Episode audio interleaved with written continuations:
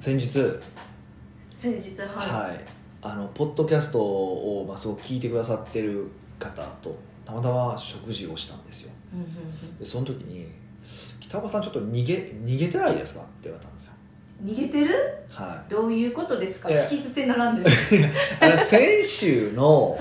あのポッドキャストであの時間管理の話になったじゃないですかうんうんうんマツコさんのお話ですあそうそうそうそうそうそうそうそう新幹線で時間を時間をどう重視するかみたいな話だったじゃないですか、はいであの時にじゃあどうやったらあその時間をよりよく使えるかみたいな工夫してるんですかって美香が質問をしたから,、はなんか僕は2つ答えたわけですよ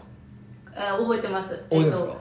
えー一つ目が多分寝るです睡眠寝るですよね、はいはいはいはいあはともう一つがその体の予防みたいな感い、じまあ、で、健康まあ健康になるのに予防しましょうみたいな話ですよね、で要はその時間をそのまあ、効果的に使うためには健康が大事だよねっていう感じの趣旨でお話をしたと思うんですけど、まあ、その件に関してクレームが来たわけですようん嘘どういうことそれはいや正しいよと北岡さんと答えは正しいと思うんですけど、とはいえ時間のうまい使い方っていう観点で見たらちょっとその回答ずるくないって言われたんですよ あーうん分かるような分からまあないまあまあだけどこうストライクは投げてないよねみたいな、へえ、変まあ、化球ギリギリストライク入ってるかもしれへんけどちょっとこう直球じゃないよねみたいなことを言われたんですよえす鋭いですねそう突っ込めなかったそんなことだからちょっと一個ぐらいはいなんかストライクの話をした方がいいんじゃないですかみたいなねじゃあ煽ってきたわけですよ煽ってるってやつが煽ってきたわけですよ誰やろプええンプンプンプン誰だみたいなそうでまあでなので、まあ、ちょっとねあのー、一個ぐらいじゃあ前半なのにいきなりあえそんないいい有意義ななん前か半なん戦か前半戦有意義じゃないみたい有意義じゃないみたいなななんか失礼な確か有意義じゃないかもしいやれ いなやいいけどやいや面白さを追求してうんえ答えてくれるんですかいやだから一個ぐらい言っといた方がいいんかなと思ってそこは1個じゃなくてもう3も個4個うしんどいわ何個も言うのしんどいわそうですね、 まあ、仕事術とかでも喋ってるかもしれそなういかそらうそうで,い、はいでそれで何いやな俺何最近工夫してるかなっていうふうに思って、えっと、結構重視してるのがあの隙間時間を作らないことっていうのは、まあ、昔から言ってることなんですけど、うん隙間時間を作らないは意外ですねい、なんかこう世の中でこう仕事の効率化の話になった時にうん隙間時間こうし隙間時間を活用しようみたいなことを言うやつ言ってるじゃないですかうんうんうんなんか15分あったらカフェに入れみたいなそうそうそうででもちろんそれは人生においてすごく重要なことなんですよすかうんあのだしやっぱ隙間時間は絶対発生するもんだからけども意図的に隙間時間を起こらないようにすることもできる、まあ、あのある程度ですよコントロールできるわけですようんで例えば、えっと、隙間時間で一番その僕工夫してることは何かっていうとアポなんですよアポ人と会うとかってアポの時って必ずこうちょっと早めに余裕を持って早めに着くじゃないですかで例えばじゃあ15時にアポを取ってて、まあ、大体そうですねね10 45分とかに前とかに着くような感じとかにしません大体、うんうんそうですねうん、あのまあまあ余裕を持って余裕を持ってちょっと前に行くそうでそうするとこれ何が起こるかってその15分の隙間時間ができてしまうんですようんまあまあまあそうですじゃないですかうん、15分前に行くからってことですかそうねそうそううそうででままああ言うじゃないですかでまあみんな一人ではギリギリに行くっていうとギリギリの2分とか隙間時間できるじゃないですかうんって考えたらあこれはあかんと思ったんですよあで僕はそこで考えたわけですよどうするどうすればいいかこれを隙間時間にしない方法を考えたんですねえそんなんありますありますなんかそれもどこでもドアをい変やえ違う違うさせへんかったらあいかやんあの1時間前に着くことですえアポの時間より1時間前にそこに着くってそことう1です時か間前に着いたらもう1時間だったらもう隙間時間じゃないでしょがっつり何でも使える時間じゃないですかはいはい一応あの1時間も隙間時間できたいなって思っちゃいま思うでしょでもはいそれも1時間では隙間時間にならないじゃないですか1時間がっつり時間ができるから、うまあ、はじめちゃんと近くのカフェに行って仕事をするんですようーんまあ、漫画読めばいいですよ別に本読むとか全然いいんですけど1時間あればやっぱりなんか隙間時間よりもより効果的に時間って使えるじゃないですかあーもうその1時間で何かしようって組めるか予定が組めるからそう そうそうで特にまあ僕なんかすごい仕事サボりがちなので「あのうん」って言うなよ「そんなことないですよ」って言うよちょっと待っ て早すぎるでしょ僕も認知追いついてなかったですであのでそうするとまああの1時間とかだってタイムリミット決まってるんですけどアポがあるからああそこま絶で対的にそうはいってなるから逆にスピードも上がるっていうのもあってだだからそれから割とそのアポがあったらアポの1時間前とかに結構移動あのもう先に行くみたいな感じにしてるんですよでだから僕今例えばスポーツジムとかも行くんですけどいスポーツジムは離れてるとこなんで結構あのえータクシー乗って行ったりとかするんですよ、スポーツイジムにタクシーで行くってなんか矛盾です、まあ、矛盾よく矛盾って言われるんですけどとはいえもう距離がだいぶあるからはいタクシーで行かないといけないところなんですねでそうするとやっぱりこう隙間時間できちゃうから、うんうんまあ、そういうのも全部もう地方のスタワーとかがあるのを知ってるからそこにもう1時間前について仕事をするみたいな感じにしてるから僕のスケジュールちょちょっと今スケスケジュールって、えっと、そういうこうアポがあったらそのアポの前から時間がわっと取ってるんですよねおーそこももうなんていうかアポと何かをすみるたいな何かするための時間みたいな感じでっていうふうにやるようにしてますへえこれはすごい多分意外とみんなやらないんですけど使えるこう時間のこう効率化ですよねうーんうんもうそれ遅刻しないからいいですねそうそう遅刻しないないしなんか仕事集中してできるしっていうんうなんかすごくねいいやり方やなと思ってえ例えばそれ別に1時間じゃなくても、うん2時間前とかでもいいんですかうんまあ別にあかんとは言わないですけどあ2時間はちょっと違うんですいねや人によりますよそれはでも2時間も仕事できる俺俺できへんからこれ僕らああーのあと最後集中時間の問題なんですよ人によっては30分しか無理とかっていう人もいてるしうん僕も多分普段だったら30分しか無理ですえ30分無理だけれども、えー、とそういうアポの前は1時間っていうのはカフェに行ってオーダーする時間もあるからですいやいやカフェとかだったら1時間とか仕事できるんですけど、まあ、多分オフィスにいたら僕は1時間仕事できないですすごいなんていうか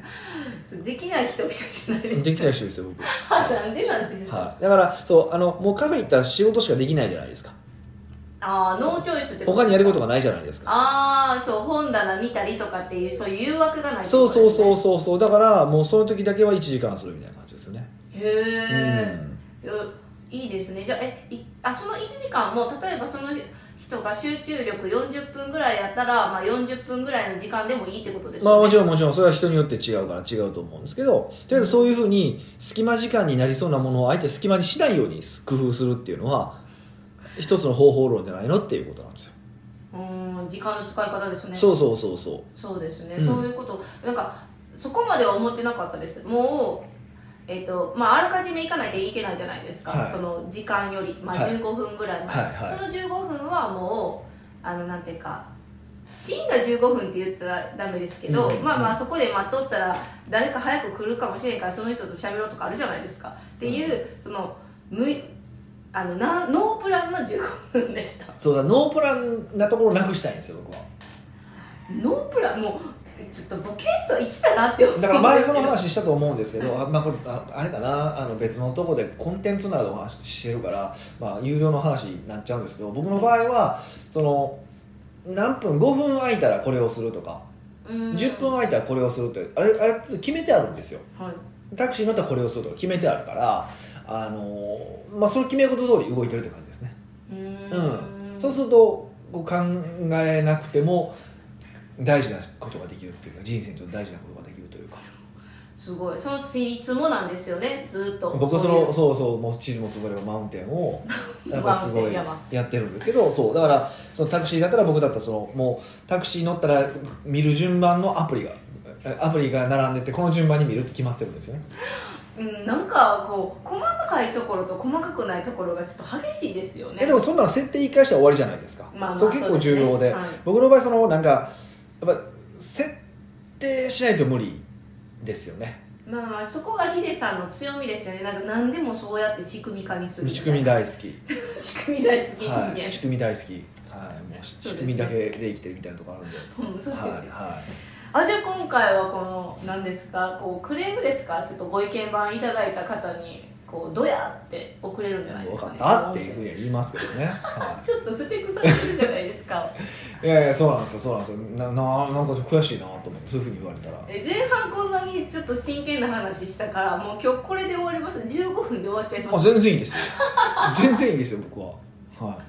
それもう時間の話はさておきいはヒデさんでも漢字勉強するんやなってさっき驚いたんですよえ漢字勉強するんやなっていう別に漢字勉強しないですよえなんかアプリで流れてきたあの漢字を読んでたじゃないじゃあじゃあじゃあじゃああれはじゃあ TikTok でやられただけですよあれ TikTok やったんですか TikTok ですよあれあでも TikTok と知らなかったんですああ TikTok ですよえでもあそれ逆にそういう TikTok 見てたら頭良くなりそうじゃないですかいやいやいやいや嘘ダメでしたええあのだって結構私10校中なんか7個ぐらい間違ってましたからでもだいぶ間違えてましたねそれは TikTok の狙いですよねあえてその間違いそうな感じをピックアップしてまああれはそうみたそいそううそういうのは難しそうな感じを選んでたとは思いますけどまあまあそれでももうちょっと読めるやろうと思いましたけどねなエリさん何個読みなんですか僕12個中えっと3個間違えましええ本当ですかそんなに、たはいえでもそうだからあヒデさんも日本語勉強するんやなって私は思ってたんですいやたまたまでもヒデさんはたまたまやってたまたま出たからなんか見てしまって答えてしまったんですよでこれすごい大事で TikTok も僕まあだからそういうこと時間の話だけどじうん使い方としてはもう最低な使い方だと思ってるんでえ嘘 TikTok を見るなんてもう一番クソのはえでもそのまあなんていうかこう女性がニャンニャンみたいなそういうなんか無意味なダンスをしてる動画を見るんやったらわかりますけどい一番今く回だはらないですよねうんはいはいそうかいはいわかるんですよ、はいあの漢字とかってちらっと勉強に使えるからいやいやたまたま出てきただけやから今後もそれが出てくるわけじゃないじゃないですかあそうなんですそうそうそう TikTok ってたまあのたまたま出てあのもちろんあのフォローしてる人はあれですけどあのフォローしてない人を見るとなんかようわからんのが出てくるからおーすごい時間の無駄になるわけですよだから僕もちゃんと時間決めて、えっと、リサーチで見てるだけなのでで玉さんはそういうリサーチを見てて、はい漢字が出てきたからやって美香もそうちょっと答えてみてってやっただけなん で、はい、そうですよねはいそうそうそうそうそれぐらいの話ですよそういう勉強系の TikTok をフォローしたら、頭賢くなりそうって今ひらめいたんですけど、まあ所詮 TikTok のレベル感ですからねいやだから頭良くなるって何を頭良くなるかによりますよね漢字読めたら頭いいんかって話でしょそもそももうそうそう言われたらそうですけどそうで所詮こんなんまだって数 1, 1分程度の動画とかで学べることなんてまあやっぱ限られてるわけですよ、うんうん、やっぱりねまとまった時間でまやっぱまとめて考えないといけないことまとめて学ばないといけないことこそこそが多分僕らは人生にとって重要なことだと思ってるからそんな1分ごときでそうだからもうそうですよねあと YouTube とかでこうすごい分かりやすくまとめたものとかあるじゃないですかはいもうああいうのとかを勉強やと思って見てるやつはカスですよねえそれをえそでも YouTube は1分っていう縛りないじゃないいでやすかないけど、いやうんないけどいやないけど結局だから YouTube であれ、はいうんまあ、TikTok であれ対象って誰なのって話じゃないですか一般大衆じゃないですかはいその一般大衆でいいのかっていう投げかけですか今のはいやいや一般大衆がわーわー面白いとか分かりやすいとかって言ってるもんやから大体それは大したことないものが多いですよねすんごいあの炎上するんじゃないかぐらいズバッと言いまいすやねいやじそうじゃないですかだからあの、まあ、前もその話をしましたけど中田さんの話したじゃないですかあっちゃんそうそうそうそううそうあの人が YouTube とか喋ってることって、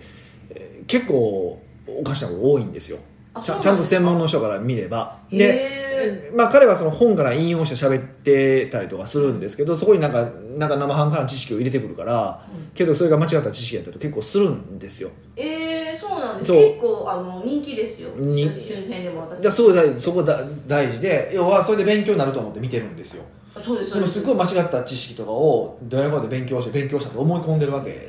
なんですよねまあまあまあまあで、まあ、彼は彼の言い分としては、はいいやそれをきっかけにしていってもっと深掘りしてほしいみたいな言い方をしてるわけですよ、はいうん、でも、まあ、そこから深掘りする人なんて、まあ、そもそもいないわけでやし、ね、彼は、ね、やっぱ一般大衆狙いのビジネスだからもう間違ってようが何しようが喜んでもらうのが正解だと思ってると思うし別にそれがもう間違ってるとは思わないけど少なくともあれを勉強だと思って見てるやつはまあクソですよねもう今ピーって一緒に言えばよかったえ絶対今ヒヤッとしてる人ぜ何人かいますよあそうなんですかあいないのかないない私ぐらいですかいねやいないと思いますよここにはわあわあわあどうしようみ今度みんなに聞いてみますねヒヤッとしましたかって絶対し絶対しないですそうですねまあそういうじゃあ、えー、とそういう簡単に情報を取りに行く勉強しに行くんじゃなくてそうやってがっつり勉強するときはちゃんとしろよってことですねまあ、ちゃん YouTube とかはダメだよっては良くないなって思いますやっぱそれなりの対価をと時間を使って勉強するっていうのが勉強のあるべき姿だし結果的にその方が時間かかると思うんだけど結果的に実は近道だったりしますよね、あまあ、これも結局時間管理の話になっちゃいましたあけほど、んね、まですねうん、北岡秀樹の奥越えポッドキャスト奥越えポッドキャストは仕事だけじゃない人生を味わい尽くしたい社長を応援します改めまして北岡ですミカですはい今回のご質問は今回は先週に引き続き、うん初めての方からのご質問わをめっちゃ嬉しいな、えねさっきなんかもう最近もこう子さんの人しか見てないんかなと思ってたんです けどこいやいうや新しい方は見てくださってるってことなんですかねまあ、聞いてくださってるのがすごい嬉しいありがたいですねはい、はニックネームマーケティング中毒さんからのご質問いです、はい、はい、北岡さん美香さんこんにちこはんにちはいつも欠かさず拝聴させていただいてますありがとうございます今回北岡さんのご意見を頂戴したいのがほう社内にうん彼女、もしくは愛人のいる経営者への対応です、うんうんうんうん私は中小企業のコンサルタントをしていますはいそこでコンサルティングを依頼されて仕事をしているのですが、はい結構多いのが社内に彼女のいる経営者ですいますねういるんですねいますねうこれから会社を良くしていこうとコンサルティングを行う会社のど真ん中に彼女がいるらしいんうんそんな経営者にどう対応していいのか迷いますうん北岡さんはコンサルティングに入るときこのような社長が隠したい事実まで明らかにしますか、うんそしてこのように社長の彼女が会社にいてなんとなく他の社員に悪影響が出ている場合うん社長に対してどう接していきますかうんはこれなんかすんごいあるあるそうなああるあるじゃないですかあまああるあるとしか言いようがないですよ ねもう一応先に言っておきたいことはあるんですよこの話を受けてこれほんとよく聞かれるんでもうもうね200万回ぐらい答えてる話なんですけど僕と美香さんは付き合ってませんもう本当に 今なんえでエクスキューズしたんですかえ全然みんなもう思ってないですよいやほら新しい人もいてるからあそっかそっかそっかそういてるしなんだかんだやっぱりまだ今で疑ってる人もいてるからえほんまいまだにうんだからほらプライベートクラブの人とかはよく知ってるからそうですねご多全分然全然あれなんですけどちょっとこう微妙にそのセミナーとか僕らの来てくれてたら僕とその美香さんがいてるところを知ってるじゃないですか、うんでなんとなくこう懇親会とかで喋ったことあるぐらいのレベル感の人ってまあちょっと怪しいなと思ってる人結構いてると思うんですけどほんもうなんかそういうステッカー貼りたい私たち付き合ってませんみたいなステッカーつけたいですなんじゃそらなんか恥ずかいやはず私も恥ずかしいけど、いや誤解される方がもっと嫌ああまあねそうしかもなんかもうもうデリケートな話題じゃないですかそういうのってそうできるなえ一般的にはねヒデさんには全然聞いてもいいウェルカム体制だけどなんか結構そんな大っぴらかに聞いてもいいかはちょっと微妙じゃないデリケートじゃないですかあーいやだから私はそういうステッカーを貼り たいあーなるほどね恥ずかしいなるほどねまあでもほん、まあ、ちょいちょいでもその話は出ますよねまあまあまあそうなんかとりあえずあの秘書と社長はなんかできてるみたいなあの下水想像をまずやめた方がいいですよねあの世の中の人たちねまあ多分、まあ、社長さんはあんまそんなことないと思うんですちゃんとやってる社長さんからするとそうじゃないけどもう社員とかもうサラリーマンとかししたがしかしたことがない人ってそういう人すごい多いじゃないですか、うーんそう勘違いする人とかもこう、はそういうのを言う人とかそうですねだから逆にそういう願望なのかそうなんですよだから逆に秘書とかと喋るときに、あの僕よく言うのはあのもうそういう話される人面倒くさいですよねって言うとすごい共感できるのでへー簡単にフックかかりますよ ねえいやそれ悪用してるいや悪用逆の逆悪用じゃないけどどその相手の人にも心を開いてもらいやすくなるっていうのはあるんですけど、はいそうそうそうもう勘違いはダメですよそうそうだからそうそうそれはありますよであのーまあ一応僕の持論としてははいあの社内に、まあ、愛人とか彼女を作るのは良くないですよっていうのはもうこれずっと言い続けてることなのでうんはい今更言うつもりもなくそこに関してはもう絶対ですでただあの彼女とか作った、まあ、奥さんがいてって彼女とか愛人を作ったらあかんとは僕思ってて思ってないので全くうーんと一切思ってないのでえ もうそんな強調しなくていもよくないやですかそこ結構はっきりしておきたいんですよ構なんでなんでですかいやなんかあのー割とそういうことをダメだと思ってる社長さんが多いからうーんまあ一般的に聞いたらそれが普通やんってそう思一んですけど般的にはダメとされてますよっていうことは前提条件なんですけどはいとはいえあなたはどうしたいんですかってことを僕結構問い問いたくてあなたっていうのはその経営者の人がそうそうそうそれすごく僕重要だと思ってるんですねそんなの絶対そのなんかオスというか男性やから、うんこう昔流行ってた一夫多妻制みたいに、うんやっぱねいろんな人とお付き合いしたいと思うんじゃないんですかいやみんなってことはないと思うんですよであのやっぱ嫌だとかダメだっていう人もいらっしゃるんですよねへーで全然それどっちでもいいんですよそれはで最終的にそのどっちがいない方がいいっていう人といいいあんた彼女欲しいよ奥さんいてるけど彼女欲しいよっていう方もいらっしゃるからこれがどっちがいい悪いは全然論じるつもりはないんですけど結構僕重要視してるのはどっちかっていうとどむしろいらないって言ってる人に結構突っ込むことが多いんですよそれ本当ですかってへえなんでなのかっていううとんそれはなんていうかなその自分がモテないからとかーはいまあとか、まあ、まだビジネス的にうまくいってないからお金がないからとかっていうのをから女の子を作れないっていうのをあの欲しくないっていうふうにかっこよく言ってるだけの時あるんですあるんですよ め結っ構ちゃ多い言うじゃないですかいやこれ本当はその酸っぱいブドウってあのイソップの話あるじゃないですかはえい知らないですか知らないけど今知ってた手がいやいやブドウがブドウがなっててうん、あのキツネが見て美味しそうやなと思って食べたかったんですけどジャムション取れへんから食べられへんかったわけですよでキツネはなんて言ったかってもうあのブドウどうせ酸っぱいしいらんしってあー言ったんですけどそれ見えっぱりというかそういう見えっていうか、はまあ、そう言い言い訳自分に対する言い訳をしてるわけじゃないですか、はいでこの愛人の話とかも全く同じことで世間の評価はどうあれ自分が欲しいのか欲しくないのかははっきりしてるっていうのはあるんですようーんもういろいろ本当本当は欲しいんだけど、えっといや今はダメですなのか本当は欲しいんだけど欲しいと思う本心で思ってるのにそういうなんかねあのーお金とか自分の自信なさからあ私は彼女なんていらないですそんな興味ないですみたいなことを言うやつが僕は許せないんですよえ例えばこういう人はもしこあの結婚されてる方はやったとしたら、はいえ奥さんのこと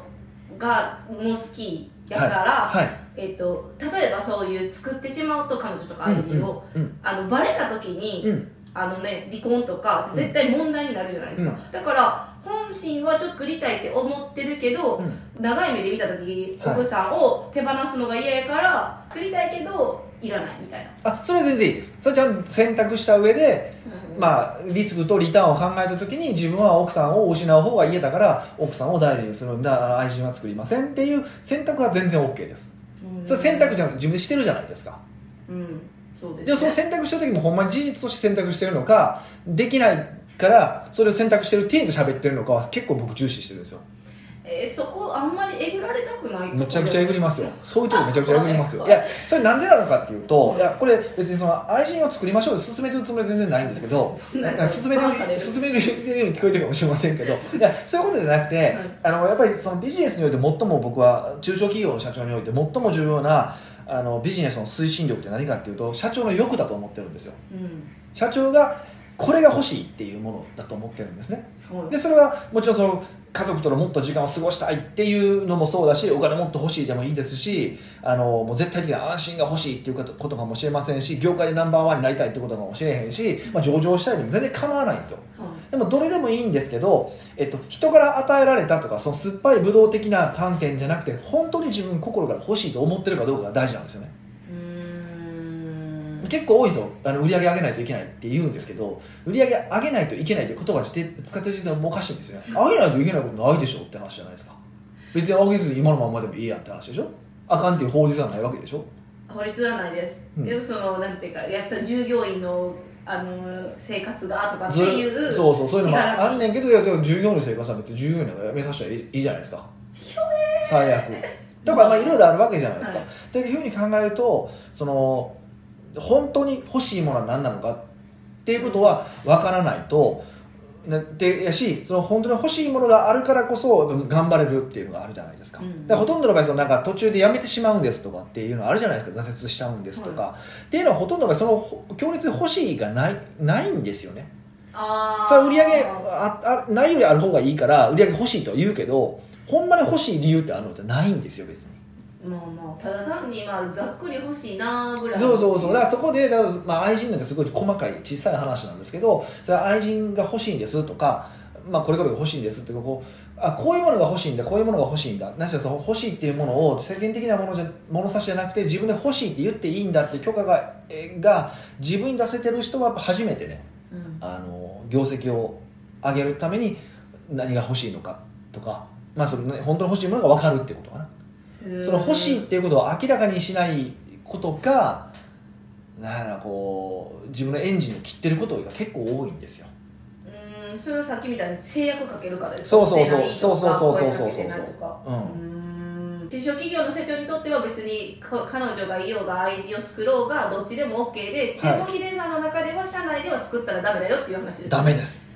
それは社内でなんでなんてなりませんかもう簡単な話ですよあのー女が調子乗るからです何それ女が調子乗るからですうんあの経営者が調子乗るんじゃなくて、うん女がってそうそういや要はあのハロー効果ですよねまあ誤行ですよねでもその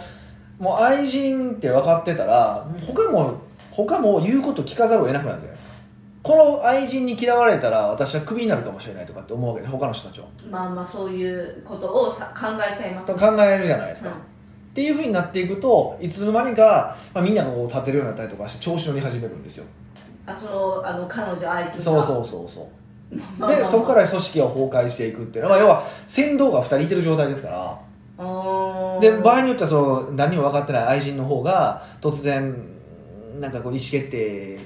にこうガーって男に口出しして「ああそうやなそうやな」って言って言う言うこと聞く愛人の言うこと聞くみたいななそれはその経営者もあかんでいしょやいやでもじゃあそもそも愛人を自分の会社で働かせてる時点であかんねんけどねそうですねそうそうっはいえていうことですよはいえそのまあえっ、と自分がコンサルに入って、はいその社長が作ろうとしとようとしすると止めれるじゃないですかうんでももうコンサル入った時点で、はいもうそういう状況やったらどうするんですかあだから僕結構初めに聞きますよああの社内にここだけの話あの社内に付き合ってる人いますとかじゃあ突っ込んで聞くんですねいきなりお全然聞きますねあ夫婦仲どうですかとかえ夫婦仲も含めその社内は分かりますけど、うんなんか愛人いるか恋人いるかはいはいはい分かるんですけど、はい夫婦仲聞く必要あります、うん全然聞きます聞きますそれを何を意図して聞いてるんですかいや家がぐちゃぐちゃやったらビジネスもぐちゃぐちゃになったりすすること多いって心乱れるからとかへーあとまあ場合によって夫婦仲いいんだけどうんと経理が奥さんだったりとかするとこもあるじゃないですかいいやんって今そ思れいはましそれはあたんま良くないんでそれはまた別別件でお話ししたかするかしますけどなんかそうなんで良くないっていうのもあるからそうそうそうそれもあるから割とその僕はプライベートにかなり踏み踏み込みますよだからそれこそいや彼女欲しいですから聞きますよ奥さんいらっしゃる方でもうーんそれまあななんていうか売り上げ上げて利益上げて時間ができて何したいですかっていう話をするときにあれしてこれしてこれしてって話をされるじゃないまあその時大体ご家族がどうのこうとかって言うんですけどまあ家族は分かりましたとで家族を大事にしたいのも分かりましたけどその上で彼女も欲しいですかとかも聞きますよ僕へえ、はいそんなん聞いてから嫌悪感抱く社長さんとかいなかったんですか、あいらっしゃると思いますよいますいると思いますよそれはえヒデさんは直面したことないってこと感じですかいやあのあコンサルティングではない、まあ、もちろんちゃんと言い方を考えますよこんな直接はいい あの言っていい人と言わなダメな人はいますからまあまあ感覚的にありますもんねそうそうそうそこは言いますありますけどまあでもありましたよね一回懇親会かなんかでね話のノリでその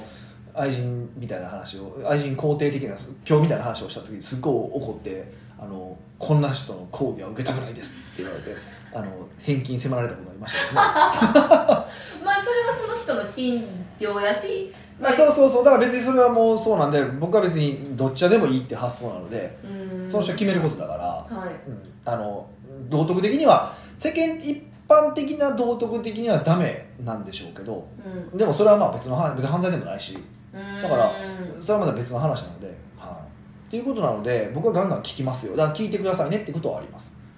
で社内にいてるって話をしたらそれダメですって言いますそれだけの話ですダメですってことはつまり別れてくださいって言っているやいや別れてくださいとは言わないです、まあ、あの社内にいたらこういうことが起こるからやめましょうねもしいや例えば愛人に例えばもうまあ愛人って言ってもそのなんかこうお金払ってる愛人とかがいるんだとするじゃないですか、うんとすればあのなんかもうちょっとでも仕事させて元取ろうみたいなかすみたいな考え方やめてくださいと、うんもうそれでも幽霊でいいからず給料払ってくださいうん社内に来させないでください、ああそえそういうのもありなんですねであもでもまあ一つの僕手で法もってことまあでも僕だったらまあ例えばそういうの経営の社員も見ちゃうじゃないですか、うんうんこの知らない人誰これとかそうですよねとかやめさせたはずやのにまたこいつ払ってなんなんってなるじゃないですかはいであればそれだったらうん何もか分かんないですよ例えば例えば月20万だったらあなたが20万給料たくさんもらって現金払払うなりおーしてくださいってことは言います僕はもうやっぱりその彼女か愛人は社内から出るように仕向けるそれは絶対言いますでだから噂でも言いますだから例えばその時言言わなかったとするじゃないですか、うんでまた社員さんとかと喋ってていや愛人でって話が出てきたりとかしたらちょっとなんかそういう話が出てきたんですけどどぶっちゃけどうです かってことも言いますし全然うーんんでで出てきてるってことはまずいの分かりますよねっても言えるじゃないですかってことはうん、そうですね、ううんやっぱりその社内におることは悪しか生まないから排出するって感じですか、んまあそうだから会社のその経営にとってはもう愛人彼女っていうのはもうマイナスでしかないですよねうーんまあそうなんでしょうでもそうやってその事象を聞いたら恋人か愛人にペコペコしたりとかあがめるってなるとあんま良くないかなとは会社自体思うんで、うん、だからすっごいなんかほまあまあこれ結婚されてる場合ですけど奥様が働かれてる場合ですっごく分かってる人はもう全て社長の言う通りたと社長を立てるっていう方もいらっしゃるんですよ奥さんが奥さんだったらねそういう方だったらまあまあまだいいけどそれでも僕は反対なので基本的に入れる社内に入れるべきじゃないっていうのはうーんでもこのなんていうか今後あの夫婦でやっていくって多そうな気がするんですけど、まあ、夫婦とプラス23人ぐらいの従業員でやりますんだったら全然いいんですよもう家内製紙工業みたいな感じで全然構わないんですけどうんうん、へある程度組織を大きくしていくってなってくるとやっぱ良くないですよねそれは、え、うん、どうしてもやっぱりそのそこでこういざござがなあんったからありある可能性もあるし今度大きくなっていくとななっていくでなっていくこうねなっていくとこう社長が奥さんから見てようわからん動きをするわけですようんやっぱりそれは当然会社成長させるためにいろいろやるからそうですね出張も増えるでしょうしとかなってくると「ん何?」とかなったりとかするしまあまあまあまあわからんでもないみたいそうなそうね交際費みたいなやたらキャバクラ行ってる なとかねそれはいや言いたくなりますよいかんでええやろってとかなるから、はいそうそうでもそれ本当必要なこともあるわけで、うんうんうん、だからそういうことを考えるとまあちょっとね考えた方がいいんじゃないのっていうのはありますよねだからまあガンガン言いましょうが結論じゃないですかねねもうはい本当にそんな感じなんでマーケティング中毒さんもね、はいまあ、直面されてると思うんでリアルタイムに、はい頑張ってっていうかまあまあこういうところ自分の立場をちゃんと表明した方がいいってことですねそうですね表明するしまあいたらちょっとね排出できるように仕向けてください、排出と放出あ放放出出なんか排出はちょっと違う感じがしますけどはまあまあ出ていくように仕はい向けてくだい、さい、はい、奥越ポッドキャストではいろんなご質問をお待ちしております質問を採用された方には素敵なプレゼントを差し上げておりますので質問フォームよりお問い合わせくださいはい、というわけでまた来週お会いしましょう